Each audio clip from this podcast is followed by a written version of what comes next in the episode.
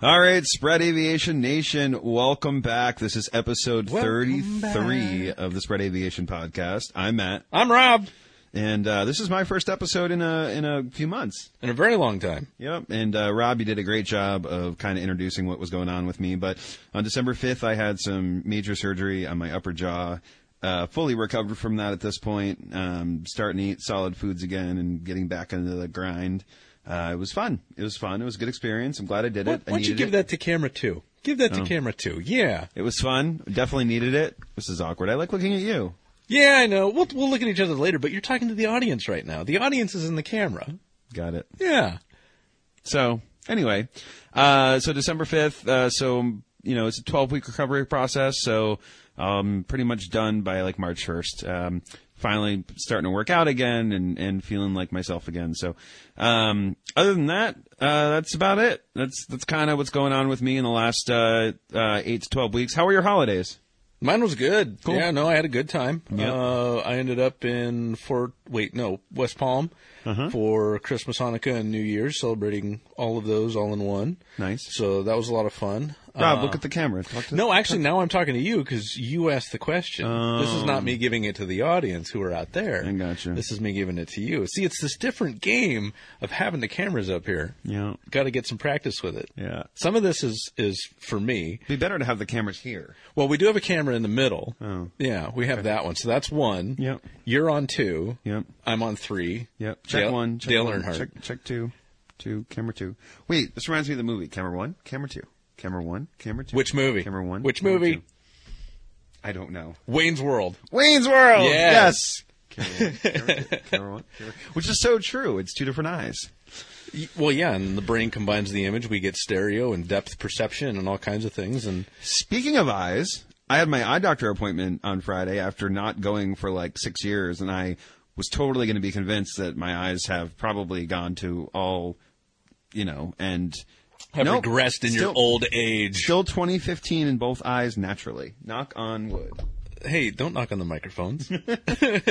We're sorry to everyone. out Sorry about that. sorry. Sorry. Sorry. No, 2015 in both eyes is very, very good. I paid for 2015 because I was I was 2400.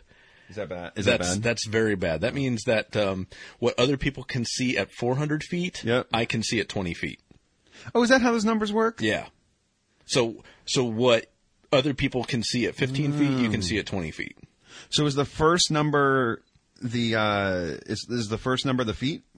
They're both feet? they're both feet. Yeah. So the first number is what most people can see at 20 feet. The second number No, is is what you can see at 20 feet. No, the the second number is what you can see at 20 feet. No, no, no, because because Oh. what you see at Oh. 20 feet, other people see at 15, and what other people see at 20 feet. Wait, Oh, yeah. I was seeing it, f- or no, what other people see at 400 feet, I was seeing at 20 feet when I was 2400. Now Yeah. in 2015, 2010 in the left eye, 2015 in the right eye. I got you. I got you. Or maybe it's that's an interesting way. but I never really knew that that's what that meant. Cool. Oh yeah, Everything you learn on the Spread Aviation podcast. we're not just talking airplanes, folks. so yeah, I was standing in my buddy's backyard in Ohio uh, a couple months after the surgery, and we were looking across this river that ran through his backyard, and then there was a golf course on the other side, and I was talking about the orange steak on the other side of the river, mm-hmm. and he's going, "What orange steak?" And I went, "Oh, finally, I can see something that other people can't." I felt really hoity-toity at that point. So how old was that beef? What? You said orange steak. It's like, well, never mind. Steak. Welcome back, Matt. All right. Well, hey. You'll have to explain that. So we had some later. we had some interviews on uh, I guess episode 30 was our summary podcast which uh, you had said there were 28 episodes prior. Well, yeah, we we released some of those out of order, I guess. No, cuz there actually were 28 episodes prior to episode 30. Oh, what do you mean by that? Well, I don't want to give away our secret, but you know what I'm talking about. I know what you're talking about. So, if you're still confused as to why Rob said there were 28 episodes before episode 30, go back and take a look. And that's all. we'll leave it at that. You're gonna ask people to do math. That's not fair. Well, we had we had Jeff Petroselli, we had Blaze Gallahue, we had Chris Stratton uh, on as our as our guest host, and out of Jeff Petroselli being on and talking about the aerobatic competition world, we got some great feedback from the viewers out there. And so we put together another show called the Aerobatic Show that's featuring Jeff Petroselli and I, as well as some other guests, whoever we can get into the show, really, is, is what we're going for. But we'll be filming that one live in his hangar, surrounded by aerobatic airplanes. He's got a beautiful Stearman, a Pitts uh, S2. There's a Christen Eagle and his extra 330 SC, which was featured in our Instagram posts out at Oshkosh uh, as the spread aviation extra of aviation excellence. So it's uh, it's it's great to have this kind of relationship, and we'll be we'll be we'll be putting together some episodes, Doesn't some work. new content uh, for the future, and we're, we're looking forward to all that, as well as the the uh, the aerobatic personalities that we're we're hoping to get on the show that will be uh, filmed live and put out there uh, for for everybody that's out there. The acronym for that is SAOI. The extra of spread, Spread aviation. aviation, extra. of Aviation excellence. excellence. Yeah. Say SAOI. See, uh, we need more consonants. Yep. Yep. Yep. Like my last name. Use check. You have too many consonants way too close together. Did you watch the Super Bowl? Yeah. Are we Yeah. allowed to say Super Bowl or do we have to say big game? No, we can say Super Bowl. It's fine. I don't Okay. think anybody's going to chase us. Because there was somebody on on uh, uh, in the Super Bowl named Yazchek. no, named Juszczyk. Juszczyk. J U S Z C Z Y K. YK, yeah. J U S Z C Z A K. So it's an Alpha and Yankee difference. That's it. Well, that ain't bad. Nope. Were you cheering for? Uh, I was conflicted because my buddy Mike has is a huge Kansas City fan, has always wanted them to win. Mm-hmm. But I knew a lot of people in San Francisco who are 49ers fans, so and he plays for the 49ers. he plays for the 49ers. So frankly, I was rooting for either side, to be Mm-hmm. honest with you, but it was like a 51-49 thing. I'm glad Kansas City won for my buddy Mike because it's been a while. Apparently, a guy that went to school with uh, or went to the same high school as my wife, not at the same time, uh, was in the was in the Super Bowl playing for the Kansas City Chiefs. So I mean, I had a little bit of a dog in that fight.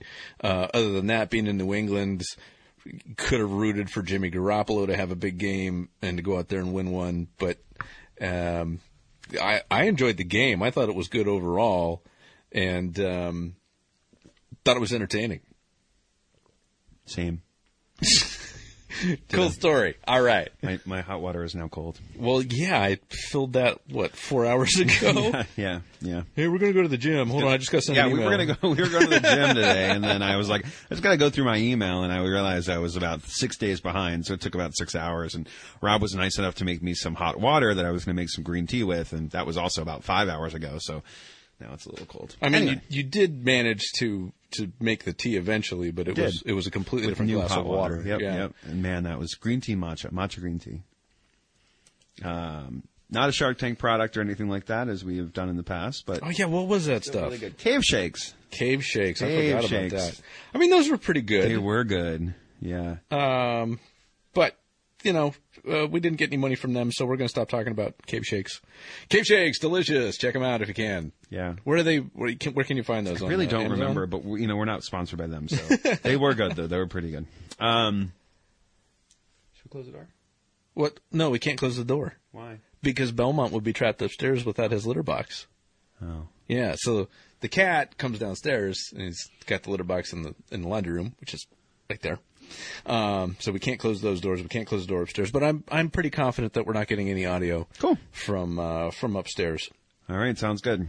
So Well, yeah, uh, let's just dive into the episode today. We got a lot to talk about. Um, yeah, we've wasted enough of your time. yeah, I mean it's always good to have like a five to ten minute introduction. I think that was about ten minutes, so we're good. Yeah. Um, if you have any feedback on the way we opened episode 33, please send an email to hello at spreadaviation.com. Yeah, and check us out on Instagram, YouTube, Instagram. Facebook We're still on Twitter for now. for now. We might, we might, if you want us to uh, stay on Twitter, follow us. If you don't want us to stay on Twitter, unfollow us. We have 53 We have been stuck at 53 followers for about a year and a half, which is really funny. Like I, even my like personal That Twitter camera. account, sorry, That one. even my personal Twitter account, I have like gained followers without even posting over the years. But like our Spread Aviation Twitter account is stuck at 53 followers. So Help us out. help us out. Yeah. yeah. So yeah, in recent uh, in Recent recent, news. news. we got to do the, in breaking news. Yep.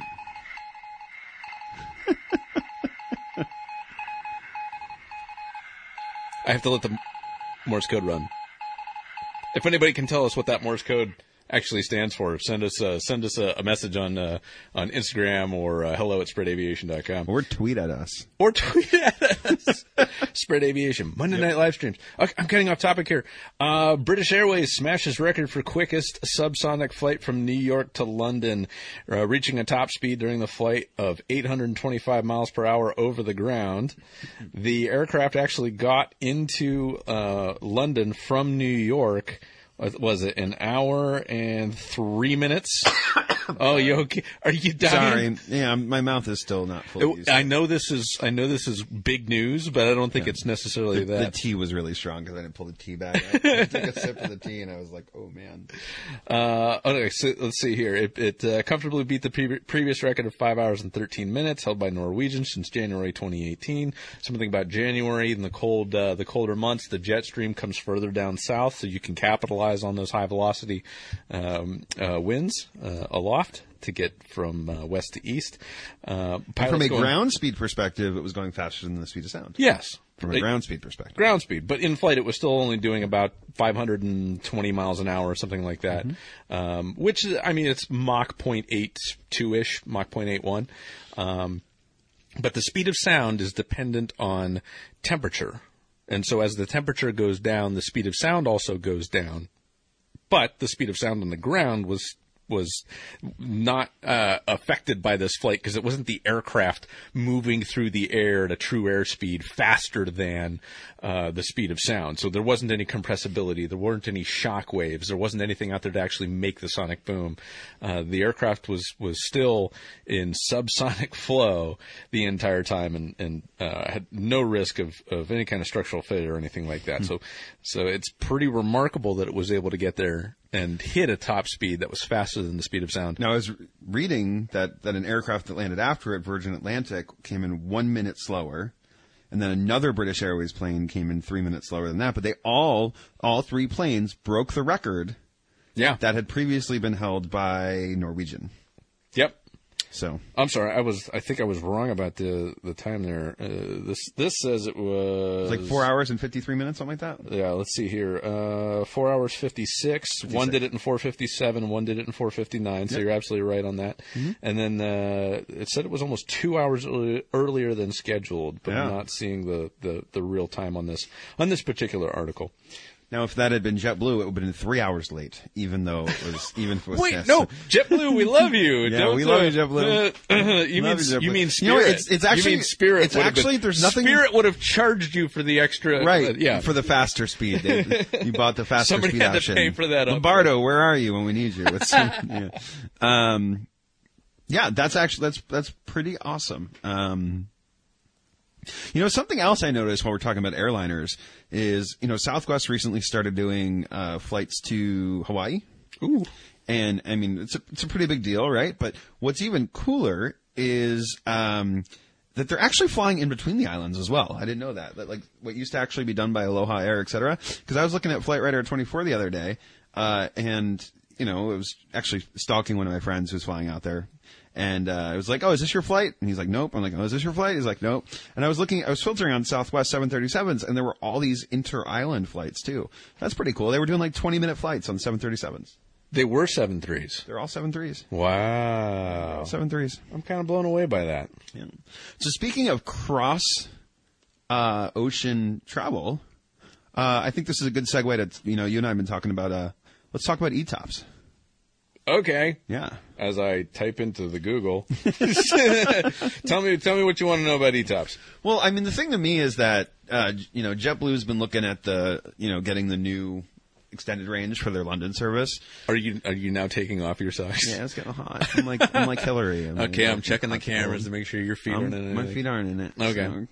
so I'm good. I'm good. Well, I mean, if you're gonna put cameras ETOPS, on, like, ETOPS. so this is um, the stuff that gets edited out of the podcast. ETOPS stands for engines turn or passengers swim. no, that's not what it stands for. So what does it stand for? It stands for Extended Range Twin Engine Operational Performance Standards.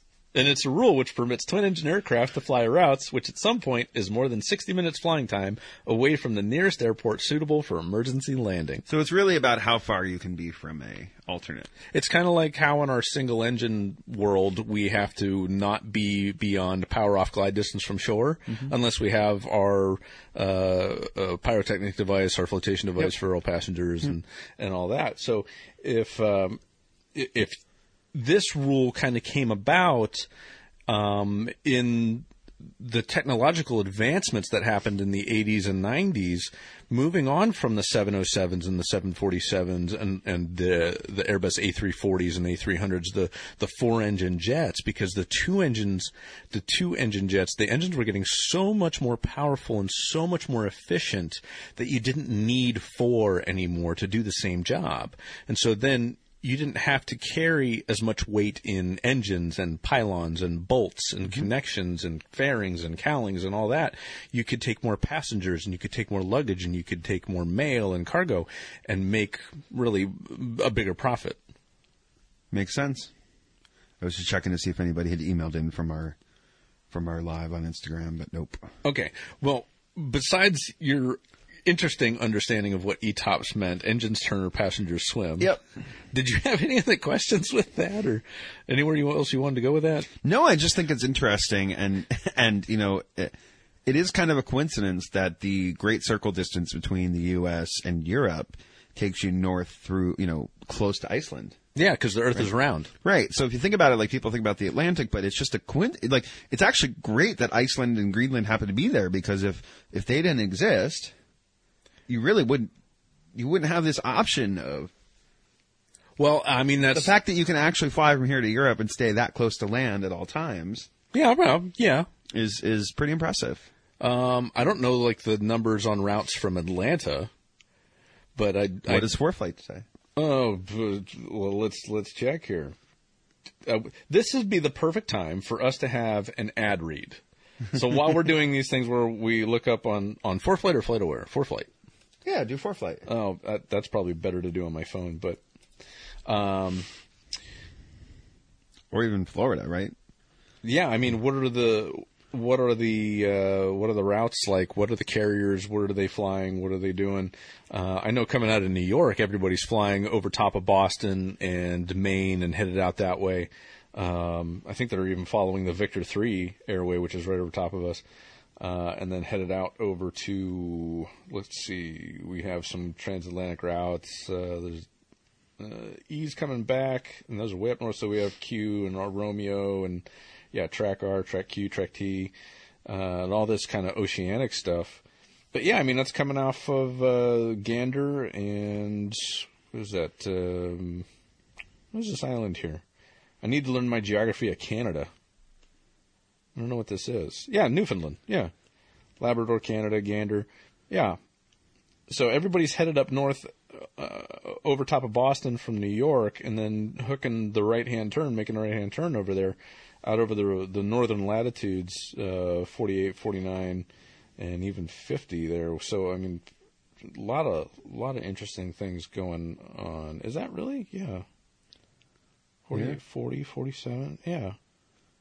I mean, here it's it, you know, I just did uh, well, yeah, I guess it is pretty far south Iceland when you look at it from Florida, but still, Oh yeah, so Florida, if you're coming out of Florida, well yeah, you'd have to get up to the Z routes, but then you have, let's see, are these the Canaries? What are these? Uh, oh, the Azores. Yeah, so you got the Azores off of Portugal. The Canaries are way over off the coast of Africa. I forgot about that. Uh, is this Bermuda? No, what is this? This is a big old island right here. Yeah, that is Bermuda. Okay. So Bermuda's out there. I actually had a um a customer in the tailwheel who had a Diamond Twin Star and a house in Bermuda, and he would fly the Twin Star um, from Norwood. No, not Norwood. Uh, from Lawrence and Bedford. I think he would go down to Norfolk, Virginia, top off with gas there, and then fly out to Bermuda. oh wow, Yeah. oh wow, So I mean, Diamond Twin Star, just getting getting some uh, getting some range out of that. So that's pretty good. yeah, Yeah, I'd do that. Um, but, yeah, but yeah, in the past you had to have you had to have four engines for the operational safety and take a bunch of gas, but uh, then they weren't cramming the passengers in either. You know, there was a lot more luxury with some of those aircraft. Um, and you had government deregul or you had you had government subsidies, so you didn't have to turn a profit. You didn't care about that as much. So you could burn four engines worth of gas, and you didn't care about not taking a completely full jet. So, yeah, but the Concorde. Have you been in the Concorde? I haven't been in it. No. Okay, so we need to take another trip down to New York and get on. Uh, uh, oh my goodness, I just lost the name of the aircraft carrier that's out there on on the Hudson.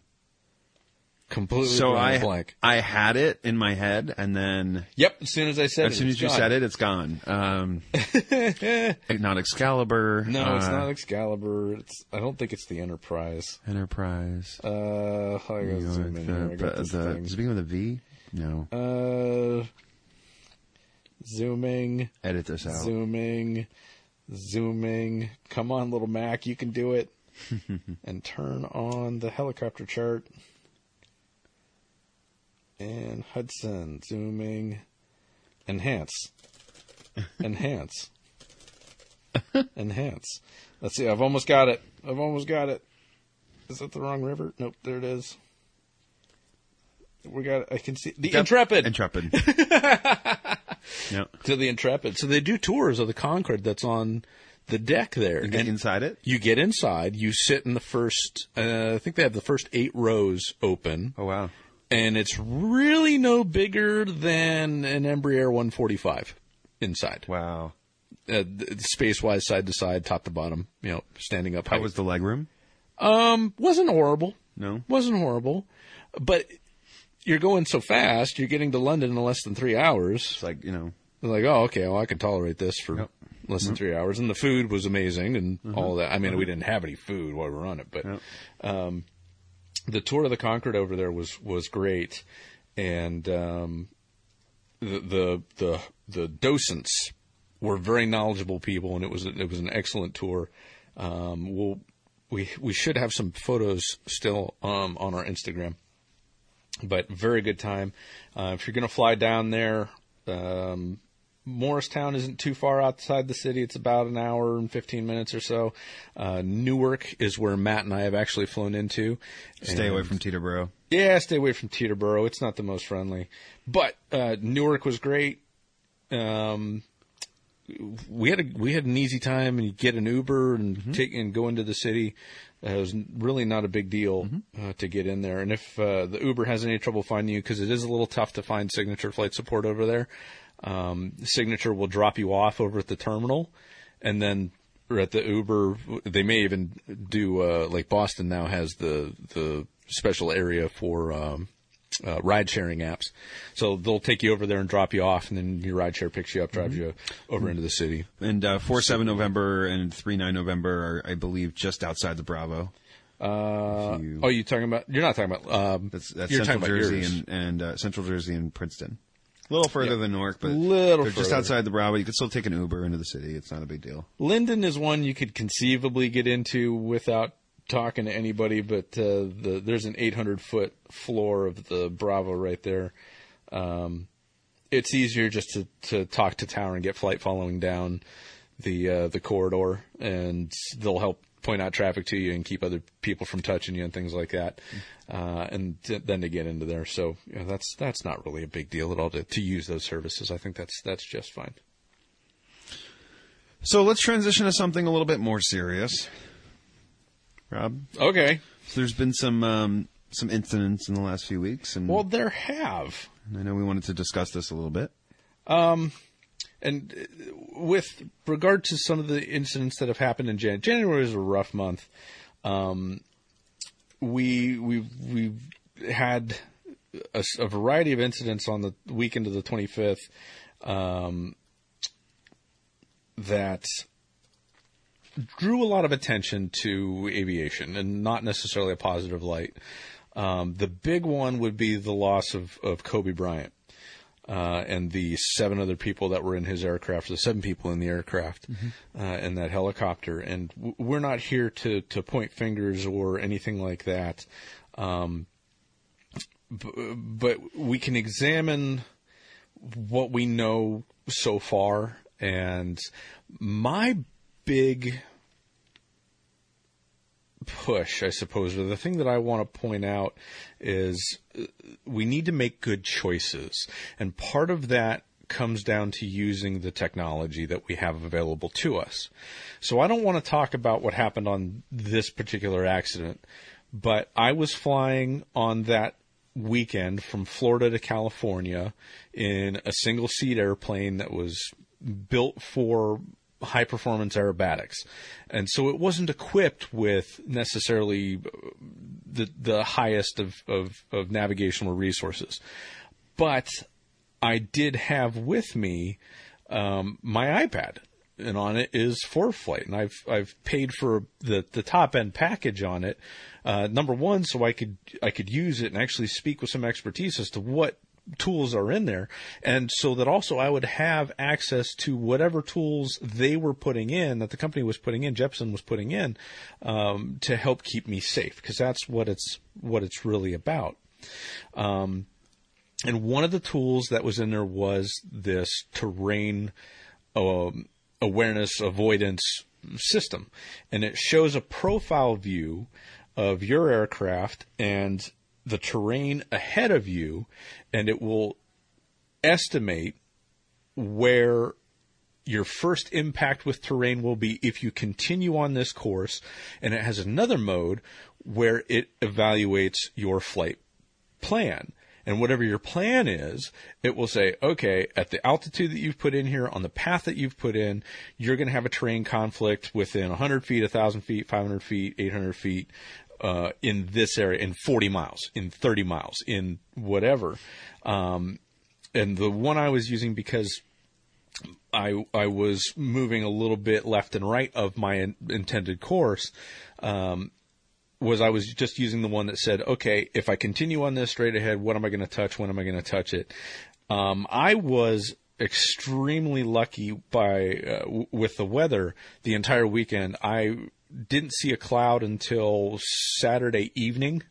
Uh, took off Saturday morning, didn't see a cloud till Saturday evening when I was at essentially my final destination anyway, and it started to, it, the clouds started to come down in altitude, and I was like, okay, well, I'm cold, I'm tired, I'm hungry, I'm done for the day. Um, so not a big deal. And then on Sunday, it was completely clear skies, visibility unlimited, and then Monday morning, completing the journey flying through California, there were very few clouds above me. However, getting into the LA basin, there was a 200 foot mist thick mist layer that I could see down through. I could see everything on the ground, but if I was in that layer, it would have been rather difficult to see forward. But being above it, was fine and I could see all the terrain around me and all the terrain that was in that area and I had the iPad that was showing me what was going on around me as well. So I was using the tools, not only the Mark 1 eyeball, but also the situational awareness that the iPad and ForeFlight gave me to help me make sure that I stayed safe, made sure I stayed clear of terrain that was extremely unfamiliar to me. I had never flown out in, in New Mexico, Arizona, California. I'd never flown out there in that kind of terrain. And it really makes the mountains that we have here look mm-hmm. like hills. Mm-hmm. It's, it's, quite mind blowing. It's like when you refer to the whites in New Hampshire and they're like, "Oh, the White Hills," you mean? yeah, White Mountains. Yeah. yeah. So, I mean, but that was the, the Kobe helicopter crash was on Sunday. Um, I, when I, when I got to Florida on Friday evening, um, checked into the hotel and was getting ready for the, the next day and the first leg of the journey, uh, because the key to success is preparation. I was seeing these notifications um, about an airshow crash in Guatemala, and unfortunately, we lost Steve Andelin and two other people on the ground at the show in in Guatemala, and um, it it it ratchets up the tension just a little bit. I I'm already not I don't want to say concerned, but I am approaching this flight ahead of me for the next two, three days, whatever it's going to be, with an elevated level of caution. Because I'm kind of venturing into the unknown. Yeah, it's an airplane that I'm familiar with. Um, I'm using technology that I'm familiar with. It's skills that I've I've had over the years, but I'm trying to predict the unknowns. I'm trying to predict the things that I'm I'm not going to f- maybe foresee right off the bat, and trying to develop plans uh, for what I'm going to do. Mainly, it involves the weather. Okay, if I see this weather condition, I'm gonna I'm gonna change my plan. I'm gonna do something else. I'm gonna I'm gonna do this as safely as possible. And then to hear about the loss of a professional, of a champion, and a performer that was Steve Andelin, it made me even take another second of pause and go, okay, if a professional like that, an expert like that with that level of skill can make a mistake, I can make a mistake. Okay. All right, so let's let's acknowledge this and let's focus on the job. So Saturday morning, getting out to the airplane, I think I got out to the airplane at eight o'clock. Um, started the walk around, made sure I had all the documents, all the tools I was going to need, all the oil I was going to need for the trip, made sure I could pack everything so that it wasn't going to fall someplace and jam a control. Um, just really, really thorough with everything I was doing and had the mechanic who had been working on the airplane walk around with me. And that way, any, any discrepancies or anything like that, I could point out to him. We get it taken care of right away. And th- this morning also, Saturday morning, was a car show and a fly-in at the airport that I was taking off from. So there's probably three or four thousand people that are filing in and milling about at this airport. And so now I've got people that are coming up and taking pictures of the airplane and saying hi and they want to know about it and they're distractions. Okay. I'm a creature of habit. I think most pilots are creatures of habit. And so when you have a distraction like that, my personal policy is I take about five steps backwards from whatever I was just doing. I'll go back and make sure I didn't miss anything. And It's I'll, like when you lose focus in the checklist, you're supposed to go back a few steps. Exactly. Not start where you're. exactly like that. And so I was being extra vigilant, and we came across a couple problems. We we had a couple hurdles that we needed to tackle, but uh, with war, with the with the mechanics' help, um, and with the help of the ground crew that was at the show, we were able to get everything taken care of. So got the airplane fueled up, got everything packed inside, got myself comfortable in the cockpit, made sure everybody was clear of the aircraft, and we had wing walkers on each side, and we had a, a, a, a golf cart in front with a follow me sign and a flashing light, and making sure that nobody walked in front of the airplane, and making sure it was a clear path. Uh, and so we fired up at 11 o'clock. So I got there at 8. Three hours later, I'm firing up the airplane. And once I'm in the airplane, I, I, I try to put all that stuff behind me. I, everything that's happened in the outside world doesn't exist. It's just me, the airplane, and the job I have to do, and the information that's going to come in from here. And so taking off, make it uh, make it all the way to Austin, Texas.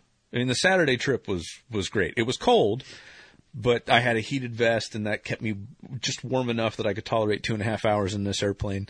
Um, but made it to Austin, Texas. Get to the hotel open up uh, open up Facebook, ordering food off of, off of Yelp and all that, and I'm I'm seeing people that are saying uh, blue skies tailwinds to Mark, and I'm like, no no no no no no no no no, not Mark.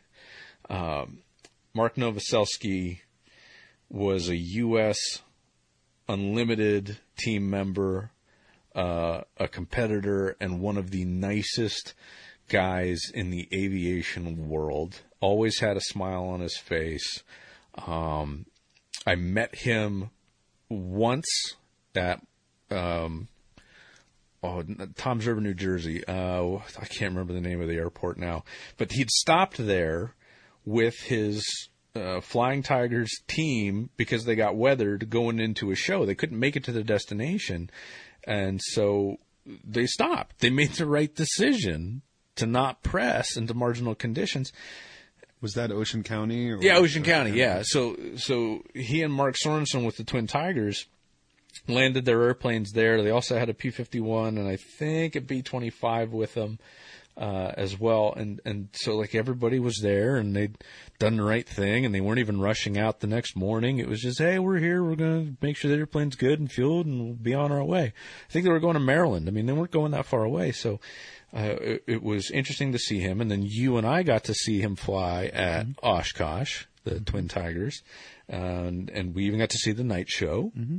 So it was, it, I'm glad that we got to see that, but unfortunately, um, Mark lost his life, uh, and and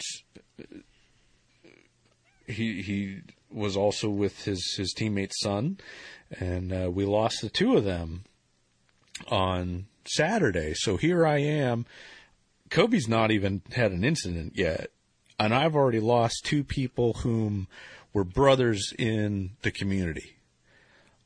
And I and I know I'm I'm I've now got the hardest day ahead of me because of the terrain and the weather and the unknowns and the things that I haven't seen before and and I'm now going okay if I wasn't serious before I'm I'm definitely serious now and I was serious before I'm there's no joking around um and I've got a I've got a customer I've got a client who owns this aircraft that is trusting me to get it to its destination.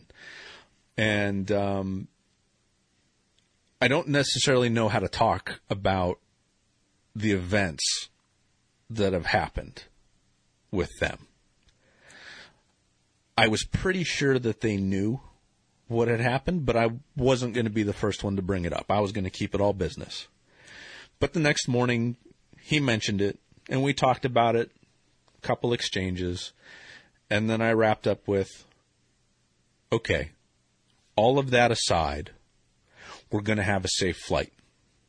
We're going to get this job done. We're going to do it safe. We're going to do it right. And um, whatever else we have to deal with, we'll deal with later. But right now, this is the mission. This is what we're going to do.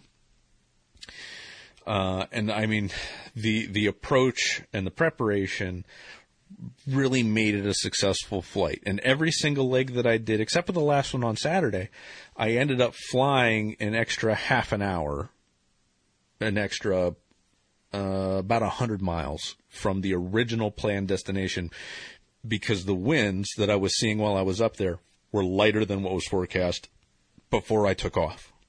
So while I was up there, do a recalculation. Okay, looks like I can make this. I'm planning two hour legs anyway. Every 15 minutes or so, I'm just recalculating. I'm going, yep, the number still makes sense. Yep, number still makes sense. Yep, I still have that much gas. And I still had about an hour's reserve, 45 minutes at the least reserve from that calculation of, of new destination. So I was able to make it further and further and further and the airplane performed like an absolute champ. Uh, no major issues on the way, and really it was an easy flight. Once I got the ailerons dialed in, because it did have a little bit of a roll to it, taking off out of. Uh, you had aileron trim. Yeah, well, no, I didn't have aileron trim. I had little pieces of window insulation yeah. that I was cutting. Um, I think I started off with two and a half inches, um, and I added that to the right aileron and then I added, then I put another inch on. So I put a three and a half inch piece on, and finally I put a four and a half inch piece on, and it was the perfect. It was finally the perfect length uh, to neutralize the aileron, so I didn't have to fight it the entire time, and it made the airplane very, very, very neutral, and uh, made my life even easier. So I, I could now, where are you attaching those? You're attaching bottom of the aileron. So the, so the trailing edge, bottom of the aileron, and it's a full span aileron, so yeah. it goes out the entire length of the wing. So a little tiny piece actually has a big change. And all I, all I was looking for was balance. I was looking to make the airplane easy to fly. So by putting it on the bottom of the aileron, you're and the wind's hitting that, it's going to lift that aileron up ever so slightly. Mm-hmm. Which will cause a, a roll in the direction yep. of the tape that I applied. Yep, that makes sense. So, uh, Oh wow! But I mean, the mountains uh, were beautiful, and it was interesting to watch the country change Uh, watched the Atlantic Ocean disappear behind me, and the country was green and lush, and then it turned uh, kind of brownish, and then it turned very, very tannish, like orangish almost, and, and then back again to green out in California, gray for the cities, and then finally I saw the ocean again and, and the Catalina Islands and all that. Um, but uh, it was it was very neat to watch the country fly by. What was your uh, average altitude going out? Uh, 65, I would say, is average. Uh, there were times I was up at 8,500. There were times I was down at 4,500. Um, but at no point was I lower than 3,000 AGL or so. And uh, the 8,500 sections were were for terrain, and there was terrain to the left and right of me that was that was considerably higher, but but what was below me, um, you know, was was well clear. So there were you- some areas where How did you cross the Rockies then? the Southern Pass down through um, uh, Casa Grande, Arizona to Palms. I think it's called Palm Springs. Um, Now, is that a predetermined pass that people know about that is safe, or is that something you had to figure out on your own with ForeFlight? oh, I'm 100% sure that I was not the first to, to, to do that route. And also, like, there's one cut through uh, by Palm Springs out in out in California. I'm just gonna pull this up here. Uh, this is uh, this is the uh, the route I did. While this loads, where the mountains are are way down. Um it was probably Okay. 2,000 MSL or even lower. Oh, interesting. Okay, but to your left and right, they're still. Yeah, PSP. Yeah, but to the left and right, they were at 65, 75, 85 down through there. And I can actually. Now, going through that pass, did you experience any Oh, yeah. turbulence? oh, yeah. Okay. Um, for the most part, the ride wasn't bad at all. There were some areas coming through Arizona where it was pretty gnarly. Uh, and at one point, I did have a plus four, minus two um, on the G meter. But yeah, coming through Palm Springs, California, there's a area of low terrain there. So Palm Springs is down around, looks like, yeah, it's it's 500 feet MSL there, and then about 15 miles to the east, it goes to 10,800. Oh wow. So I mean, it's a very steep elevation climb. Um, I'm sorry, to the west, it's 10.8. Did you fly over the Forrest Gump country? Isn't that in Arizona? I must have. I don't know. the I think it's in Arizona. Maybe southern. Okay. I definitely wasn't thinking about it if I did. Yeah, of course, of course. Um, but uh, so yeah, that's there's ten thousand feet to the west. To the northwest, it only goes up to twenty two hundred feet, and then to the north northwest, it hits eleven five. oh yeah. So there's a there's a big cut in there, and it seemed like everybody was going through that. Now through that particular pass, I picked up about thirty knots of tailwind. Which was really nice and very Heading odd. westbound. Heading west because I was going west. Interesting. It was very odd to pick up a tailwind through there, but I had the high pressure. Um, it was off to the north, and high pressure rotates clockwise, and I was on the south side of it, so I was getting that that flow of air that was flowing out Got uh, towards the ocean. Um, but then coming past LA, I was on the east side of LA, and it's all big peaks out there as well 9,200 feet, uh, 9,700, 7,500. Hmm. Uh, and then going through the area uh, over by Burbank, it drops down again to about 500 feet. It's almost sea level, and then it comes up to 6,000, and then it goes back down, and then it's up to 92 again. So I was I was staying to the east side of the really high stuff, which is which wasn't necessarily the planned route, um, but I didn't really want to be over because if I had been over really the planned route, um, it would have been nothing but big peaks, big valleys at six, seven, eight thousand feet. Now, did ForeFlight, if you do say Florida direct California, will ForeFlight just draw a straight line, or is or Not just you- draw a straight line. even if you put an altitude in, Yeah, it just draws a straight will line. it will it tell you then that you're going to hit terrain? If you're saying No, you direct gotta- 6,500 and there's No. a 10,000 foot mountain, No, no, it won't. It won't tell you. okay, um, Let me let me- Interesting. Let me, do something here. so you got to be really careful to know that you're, Well, you got to know how to read the read the chart. of course, but you know, it's it's it. You know, we're always taught to to kind of look for uh, uh, uh, towers and look for restricted airspace, and you know, it's just good to think about the fact that Yeah, and that, that same profile view. That, serious terrain in front of you. yeah, that same profile view that was telling me about terrain was also telling me about airspaces that were that were ahead as well. So it it was multifunctional like that. Let me let me just do Austin because the train is pretty much all the same from Florida to Austin, Texas. Mm-hmm. Let's do uh, KAUS, and we're going to go send to flights and see what it says. See, it even does a great circle for that, which is pretty neat. Um. So yeah, let's see here. I'm gonna press Navlog and see if it does anything there. This is not an advertisement for ForeFlight or anything like that. I mean, no, there's there's no real warnings in in there, and even in the briefing, it's it's not going to tell you about that. Um, this is yelling about me. It it is yelling at me about my max fuel because this is obviously too long of a leg. Mm-hmm. But uh, no, it's it's not telling me that. And this part of the the the app on Google Chrome on the MacBook is not to be used really in flight anyway. So it's it's really good on on the handheld devices, and um, that you're going to get a lot more performance out of it out of it there. um, but no, the, the technology exists to keep you from touching things, and while while most of these high performance aerobatic airplanes uh, are very minimally equipped, um, the one I was in also had a Garmin G3X Touch in it, which had terrain warnings in it as well.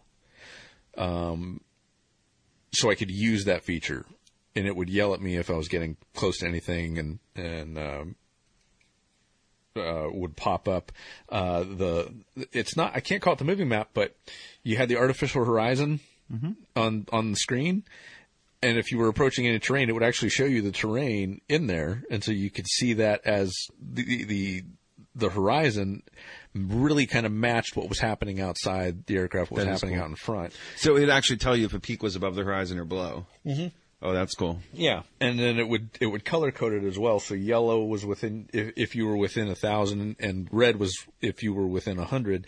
Um, Now, now we learn about all these tricks, um, tools. Tools. Yes, thank tools. you. You're right, tools. Um, we learn about all these tools. So, for example, uh, you know, looking left and you know, seeing the the wing against the horizon, and looking right and seeing the wing against the horizon, and knowing whether you're climbing or whether you're descending, et cetera, et cetera. Um, you know, when you're looking at the horizon, is there a tool?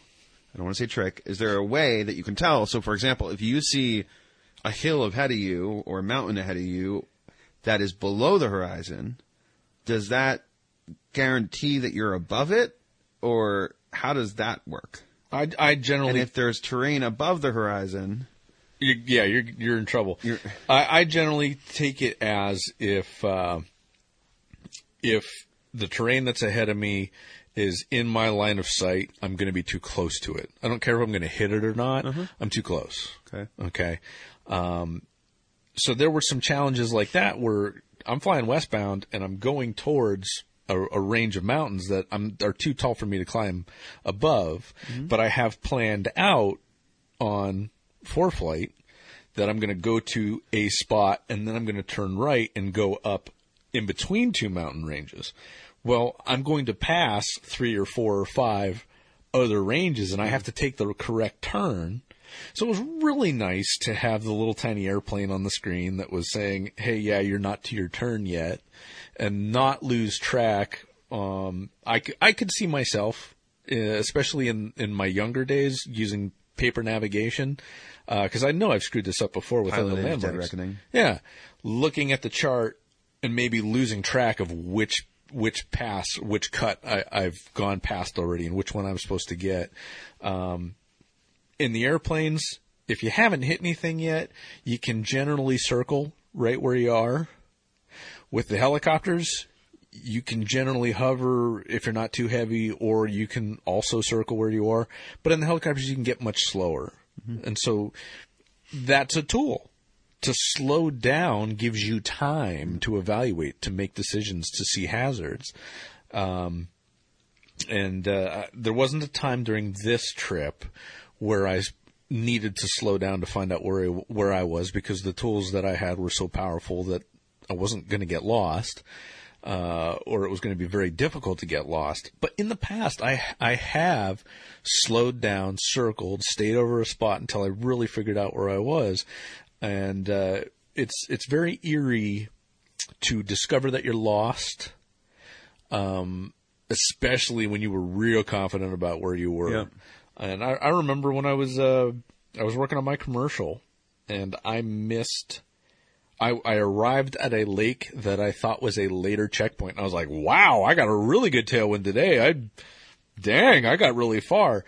And then when I actually came across the actual lake that was the checkpoint, they were two completely different lakes. That uh, um, looking back, I'm like, wow, that was really dumb that I confused those two.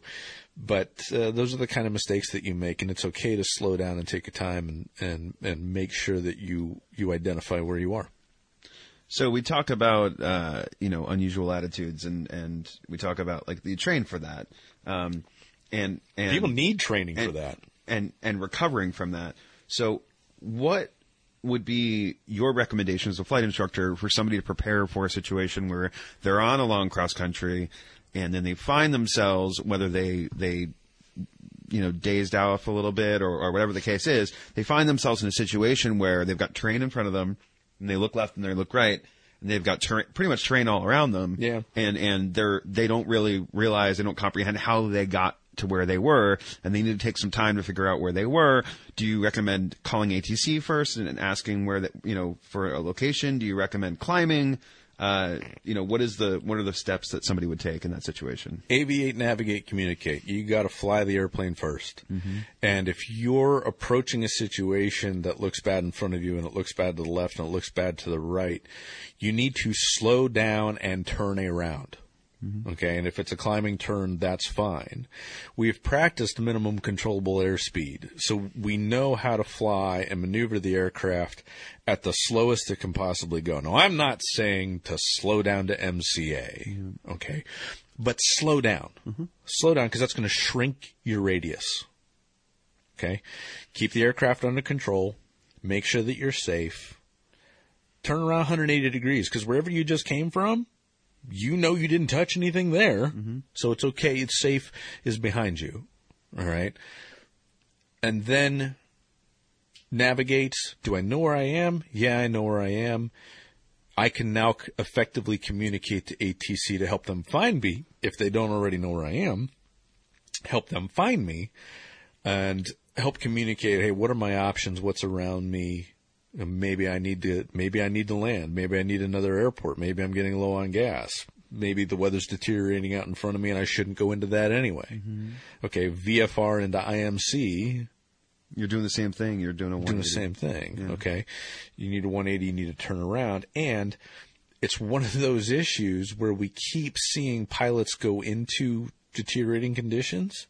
They press into it and they don't survive it. Uh, the, the statistic or the studies that have been done, they show it's six seconds before a loss of control sets in, or at least disorientation sets in, which leads to loss of control. Because now you can't tell where the airplane is attitude wise. Your illusions are kicking in. The G forces are all over your body and everything that you pull, you think, oh, I'm going up, but the altimeter is unwinding because you're in greater than 60 degrees of bank, but you didn't feel that happen. Okay. So your body lies to you. And if your scan isn't really good, you're in trouble. It's a recipe for disaster and death. if you react quick enough it, entering imc You need to get your eyes down. Eyes down, but also, I mean, what about if you're equipped with an autopilot? Does it make sense to flip that on again? I have done that. I was coming out of Martha's Vineyard um, on an evening, coming off a two four, That blackout. and area. yeah, it was it was black hole effect. Came off the runway, uh, overcast night, no moon, no lights. It was black on black with ba- black highlights, and my body was screaming, "You're in a left roll." And I kept kind of internal monologue. No, you're not. Look at your instruments. Look at your instruments. And I reached over and I just turned the autopilot on. And the autopilot in this airplane, that first mode, was wings level, vertical speed hold. So I was climbing at 700 feet per minute. KAP 140. Or? It was a KAP 140. Okay. It was uh, 700 feet per minute, wings level. And It just holds where it holds your your your climb.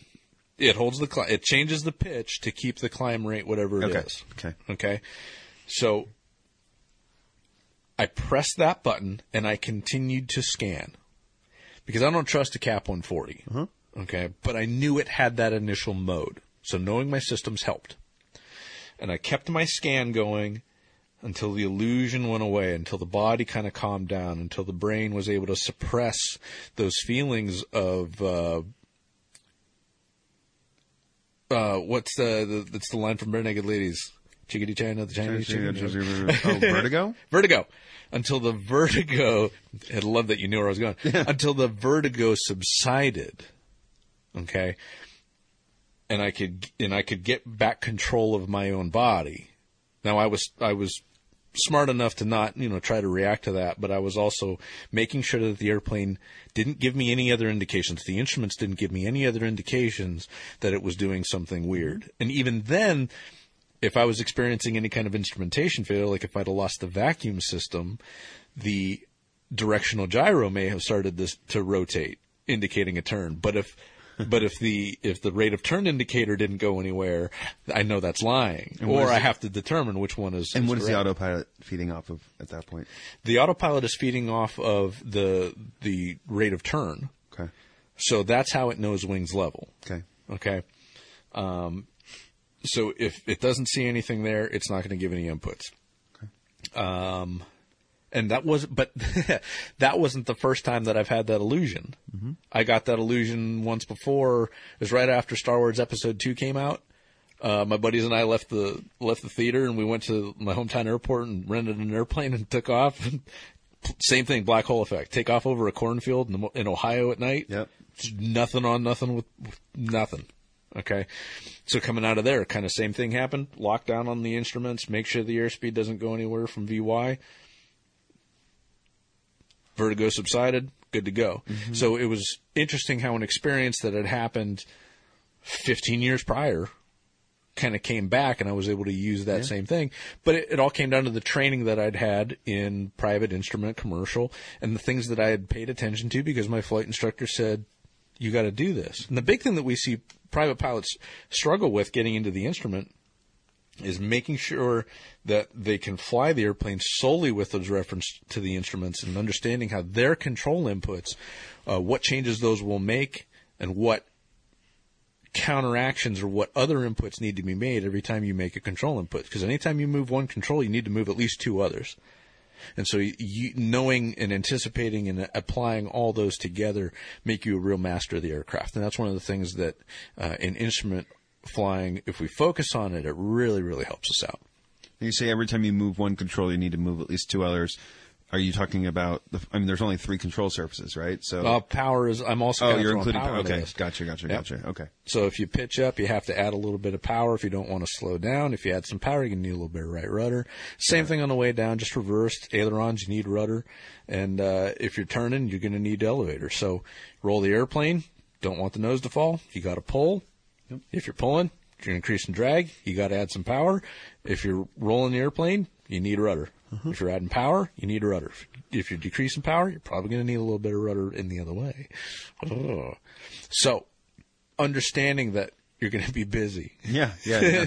and training to make all those all those inputs and all those motions is going to save you in times of stress. And there is no greater stress in the aircraft than a loss of control in flight, which is why upset recovery training is so important. Okay. We have to train for these areas of maximum stress in order to handle them and perform when we need it the most. And retrain. Oh yeah, and there's currency. You need to you need to maintain that currency.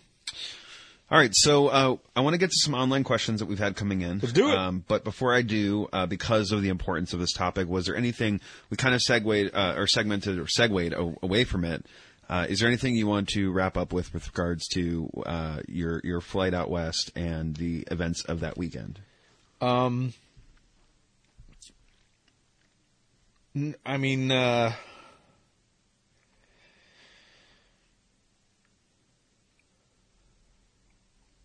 we lost three professionals and some innocent people this weekend. Um, and only we can prevent that. Um, just want to make sure that whatever you're doing, whatever operation you're conducting, that you approach it with the correct mindset, with a safety mindset, and that you just make the, the best decision that you can. And sometimes that decision is not to go fly. And, um, I know that there was a flight in a Hawker that was supposed to go from, uh, I think Tennessee or Kentucky or something like that up to Bristol, Connecticut and the really wicked weather that spawned tornadoes in Virginia. Mm-hmm. And the pilot for the corporation said, we're not going. And if you're working for a corporation that doesn't understand that decision and presses you to go and doesn't understand that the alternative to not flying is dying, there's a lot of the corporations that are hiring that do understand. Don't be afraid to walk away. Okay, sorry. So, um,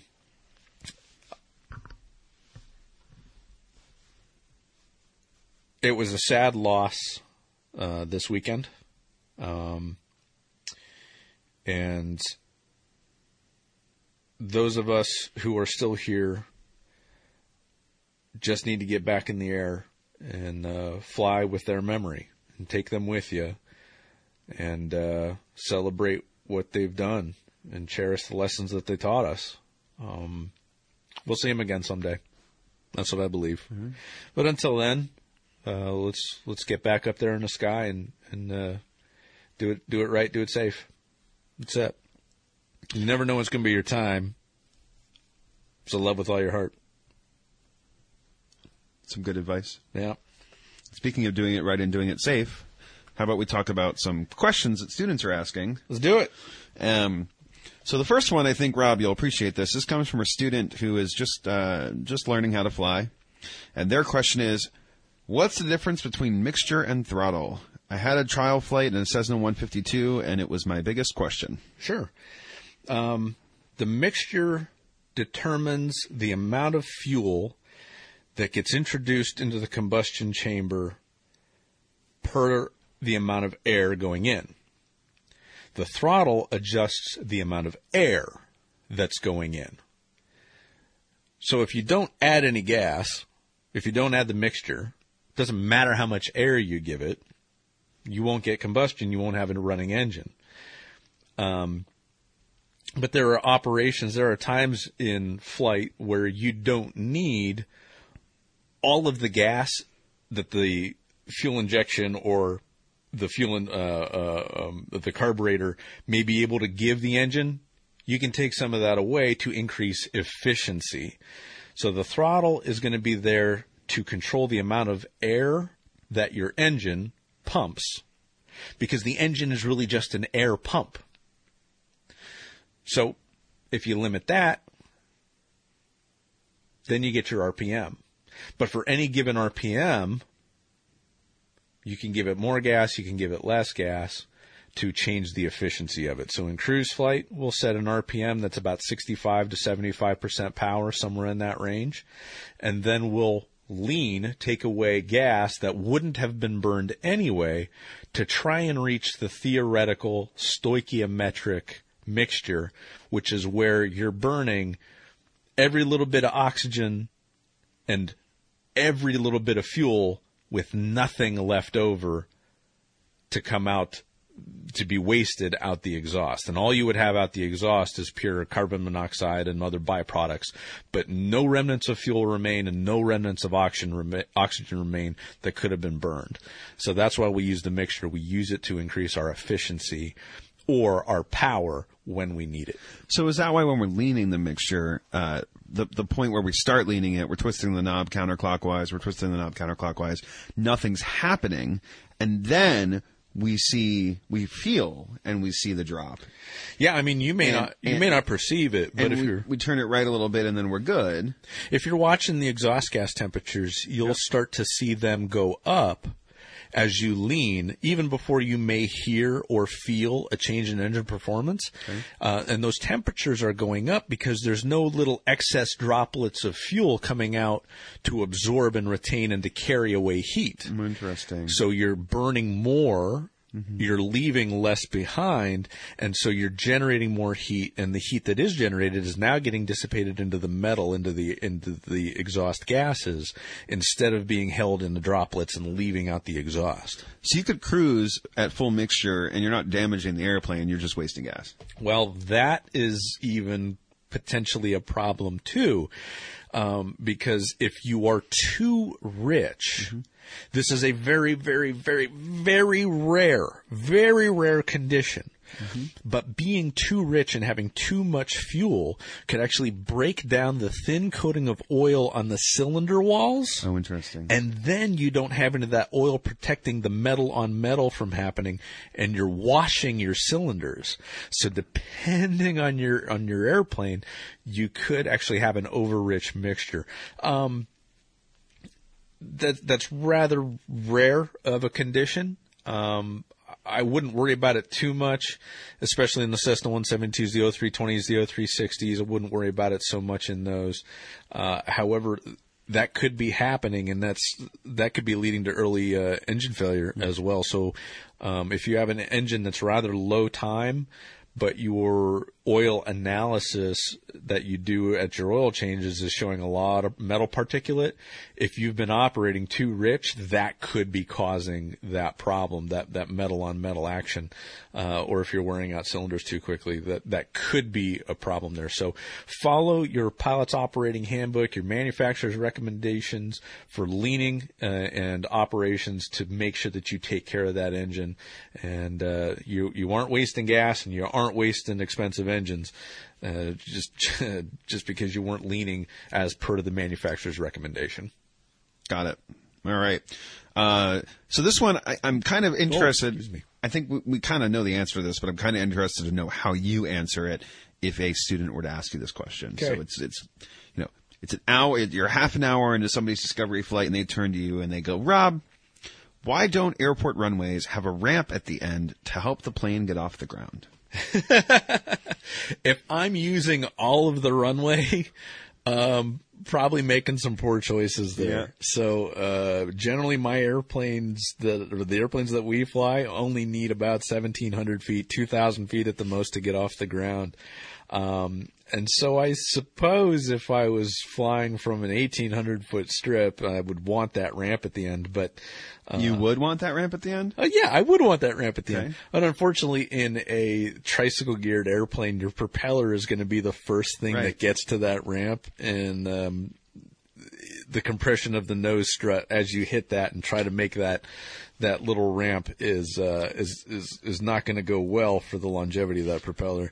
Would But the, Russian the, aircraft would the ramp even assist you? Because it might actually no, it does. might actually take you out of ground effect, though, right? I guess. Oh, it's going to take you out of ground effect, but it's going to get you launched up there, uh, and then you can do like a half G unload and let the airplane accelerate in that half G. And, Interesting. And you All won't right. stall.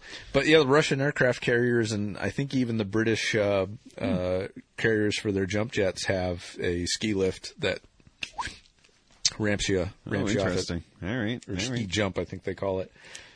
All right, let's throw in this. Uh, Rob, what is the uh, rarest airplane you have ever flown on? Not necessarily flown, but flown on. Um, well, uh, rarest. I think there's a three-way tie, uh, and I've flown all of them. So, or maybe it's a four-way tie. Um, in 1934, or I don't remember if it was a 34 or a 28, uh, Ford Trimotor. I flew that, a 1941 de Havilland Chipmunk. Uh, flew that. I have flown the dirigible. No, no, no. Um, I have flown the Goodyear blimp in its old form, and I have flown the Goodyear blimp in its Zeppelin form. So I've logged time in all four of those those different airframes. Um, and I would say the Goodyear blimp is the is the more rare one because there's only three of them in the country. Well, in the United States in the Zeppelin form. Um, and uh, the de Havilland Chipmunk, uh, actually the the trimotor at the time I think was one of two. And then the Chipmunk, there's a dozen Chipmunks out there, but it was a really, really awesome airplane to fly. Cool. Yep. Uh, and then the final question of the night Mm-hmm. is, uh, what is the simplest way to understand and explain Coffin Corner? Well, coffin corner is the point at which your stall speed and your max Mach operating speeds meet. And what's happening there is you're, you're reaching supersonic flow over the airfoil, which generally will result in a nose down, uh, or could possibly result in either a nose down or a nose up pitching moment. More than likely, it will be nose down uh, in Mach tuck. Um, but also could just be structural damage. Okay, bad thing. But if you slow down at all, you're at your stall speed, your wing stalls. So you can't increase angle of attack, you can't increase lift, you can't slow down, you can't go faster, you can't you can't get away from stall and you can't go any faster. You're in a bad spot. So you have to do this very delicate dance of working back the power, lowering the nose all at the same time in order to keep the aircraft from accelerating anymore and developing supersonic flow over the wings uh, or over other structures on the aircraft, um, while not losing airspeed so rapidly that your angle of attack changes to exceed critical. Um, on an airliner, if you stall, you're stalling at your wingtips first, which the wingtips are generally the wings are generally swept, so the tip stalls. That's way back, mm-hmm. and now you get this nose up pitching moment, which is bad because then you are definitely exceeding critical angle of attack, so that makes everything worse. Uh, and then Mach tuck is trying to happen, which is a nose down moment, so you get all these things kind of working together. So really, coffin corner, the problem with coffin corner is that you can't speed up anymore because you're at max Mach operating, and you'll get supersonic flow, which is a lift destroyer over the wing. Uh, and you're also right at your stall speed and your critical angle of attack, so you can't slow down without stalling all bad things. So you have to do again this very delicate dance of slowing the airplane down while keeping Can you just do like a falling leaf at that point? Well, um, it would be a rather violent falling leaf. it would it would be pretty bad because you're also not. It's not like in stall when we're we're when we're at 40 knots or 80 knots in your bigger airplanes or anything like that, where it's like, oh, my flight path just starts to to to drop off and it's not a big deal. You're still going through the air at 500 some miles an hour true airspeed. You're indicating you know 250 or 270 something like that, but um, the the forces now go from where the airplane is designed to have them to, or the airflow, the relative wind goes from where it's designed to have it to, oh, hey, I'm now at this angle uh, on on your your different structures, and you you could have overstresses in other areas besides just the wing. It's a very pla- very bad place to be, which is why they call it Coffin Corner. Uh, I have talked to some pilots who have been there, and they just talk about it as you got the stall, you got the stall warning going off and the overspeed clacker at the same time, and you're working very hard as a crew to keep that aircraft under control and to get it to get it slowed back down. So yeah, that's, that could be a bad place to be. Interesting thing to try a sim sometime. Um, If they can actually. I know I have seen Mach Tuck in DCS World. Um, I can't say that I've seen Coffin Corner necessarily. Got it. Yeah. So the airliners you mentioned, they, they stall at the wingtips, which is a Swept wing. swept wings. Yep, swept okay, wing. so they yep, that makes sense. So are you saying that an airliner stalling is is is not a good thing even in a controlled environment? Oh, it's very bad. Uh, the stall characteristics of those jets is you get you get some very very divergent forces where uh, So have test pilots taken a 737 out, installed it? yeah. Yeah, absolutely. And they, they go through stall series during certification. You can find videos for that uh, online 737, 787, uh, the Airbuses, the A380, uh, how they went through all their stall programs. And they even do um, uh, uh, the high speed stuff as well. So they'll take it to the edges and beyond of where the, the engineers say, yeah, this is this is the limit. Uh, and they're up there wearing pressurized suits and helmets and parachutes and all kinds of stuff just in case the aircraft breaks apart uh, or they lose control of it and, and have to get out. So uh, the aircraft have been tested, and the procedures that uh, are now in place are uh, the the best for recovery from stall. But the focus is is still, and as it always should be, on on prevention. Uh, do not stall the aircraft. Be aware of all the warning signs, and if you screwed up and weren't aware and you didn't prevent it, now how to fix it effectively. And you have to push. You have to push on that control column in order to install that aircraft. Okay. I would I would rather have to deal with compressibility than stall. That's that's my personal. So if I'm in coffin corner, I'm going to be pulling the throttles back, but lowering the nose to make sure that I maintain below the critical angle of attack, and I'll deal with the Mach tuck Mach tuck issues if they if they present themselves. Got it. So. All right, we'll take us home. Okay, well, thank you very much, everybody, for joining us for this first video podcast, uh, the video edition. I'll have to wave to my camera that I never talked to. And I'll wave to my camera, which I hopefully spent some time talking to. Yeah, you did. But not Yeah, too much. And then we have the center camera here, which, you know, I'm not sure how we're going to use it, but, Hmm. you know, whatever. well, thank you very much for coming along. If you enjoyed this, tell your friends. If you didn't, tell your enemies. And uh, join us on Facebook, YouTube, Instagram, and Monday night live streams. We're uh, twitch.tv slash spread aviation. Real easy to find us there. And uh, questions, comments, concerns are at hello at spreadaviation.com. Follow us on Twitter. Follow us on Twitter. Spread Aviation. Yep. We doing lazy bums. All right, that's it. 33. See ya. Fly safe.